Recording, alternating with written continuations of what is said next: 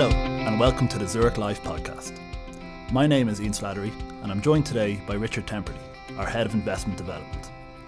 Together, we'll be looking at the performance of investment markets and discussing Zurich's current fund positioning. The Zurich Life podcast is available to download through the SoundCloud app and also on zurich.ie. You can also subscribe through both iOS and Android, which will allow you to download and listen offline. This investment podcast does not constitute an offer and should not be taken as a recommendation from Zurich Life. Advice should always be sought from an appropriately qualified professional. Good morning, Richard. We took a break in January due to our investment webinar and our conferences, so welcome back.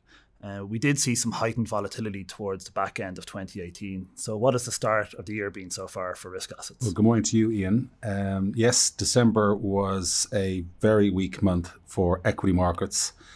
And uh, the key for that really was the, the, the concerns over US China trade tensions and concerns that economic growth would slow down in those two regions. However, we've seen the opposite in January. Stock markets and most other regions have rebounded strongly as investors' pessimism receded and some near term risk dissipated, at least for now. The key feature was the Federal Reserve struck a more dovish tone taking into account the recent volatility. While market sentiment also improved on indications that the US and China are making progress with regard to their trade talks. And in addition, there has been some stabilization in Chinese economic numbers. Now, while these developments are a necessary condition for markets to climb higher, the economic outlook and the expected earnings growth uh, are crucial for further upside potential. However, it has been a very strong rally, as I said, and it's interesting to note that the US stock market is up almost 15% from its low point on Christmas Eve. So overall, it was a, it was a positive January and into February for, for equity markets. Uh, was there much difference in the performance of different geographical areas since the start of 2019? Well, Ian, there wasn't a huge difference between the markets in January. They were all very strong. Um, the strongest was Hong Kong, which was up 8%. The UK was the weakest, albeit up nearly 4%. So strong across the board. It was a risk on environment. Equities performed strongly. Also, commodities were up strongly. So, yes, it was a good month, Ian. Was there much sector divergence within the equity markets? Yes, as you'd often see when equity markets are strong, it was the cyclical areas that led the defensive. So, clear distinction between you know more cyclical areas like industrials, uh, energy, uh, consumer discretionary, uh, on the weaker side, albeit up in positive territory, sectors like consumer staples, healthcare, and utilities. But again, everything up, just different degrees when it comes to the sectors.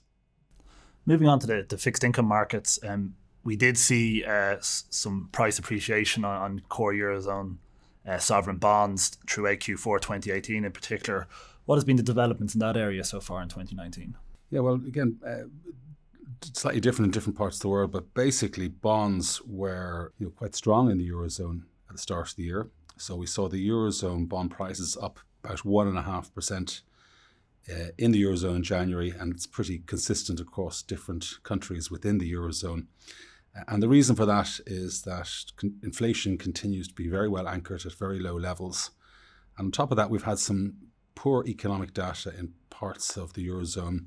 Germany, for example, has had some weaker economic data and concerns there. So, in that environment of weaker economic growth in the Eurozone, low inflation, bond prices did move ahead. Having said that, you know, German bonds now are at extremely low levels again, close to zero percent yields for ten-year bonds, um, and that is that is you know very poor value for eurozone bonds looking forward. You mentioned just there um, the inflation figures or expectations in the eurozone, and in some of your earlier remarks, um, sort of a, a change in tact or the commentary from the U.S. Federal Reserve. What's the interest rate outlook for 2019? I suppose both firstly in the United States and then perhaps close to home in the eurozone. Okay, well, I suppose the key thing I mentioned earlier on that the Fed were more dovish in their comments.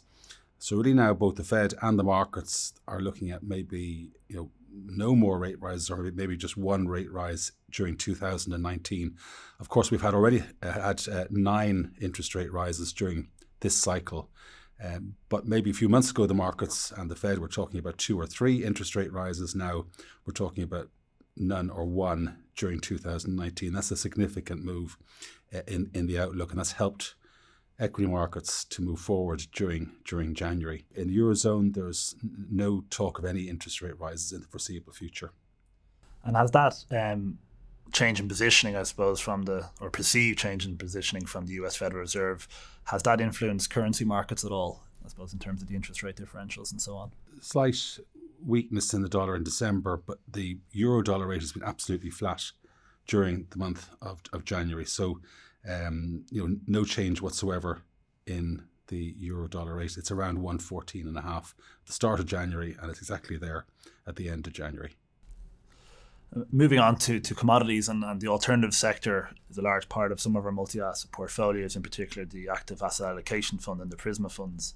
What sort of movements did we see in some of the, the key uh, commodities? I did touch on this briefly earlier on. Commodities very strong during January.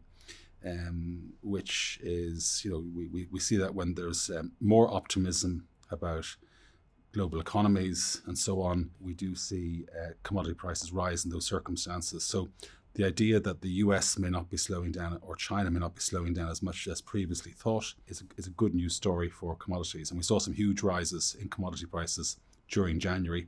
Overall, commodities were up nearly 6% in January, but when we look at things like oil, which were up over 15%, albeit that oil was extremely weak towards the, the, the back end of, of last year.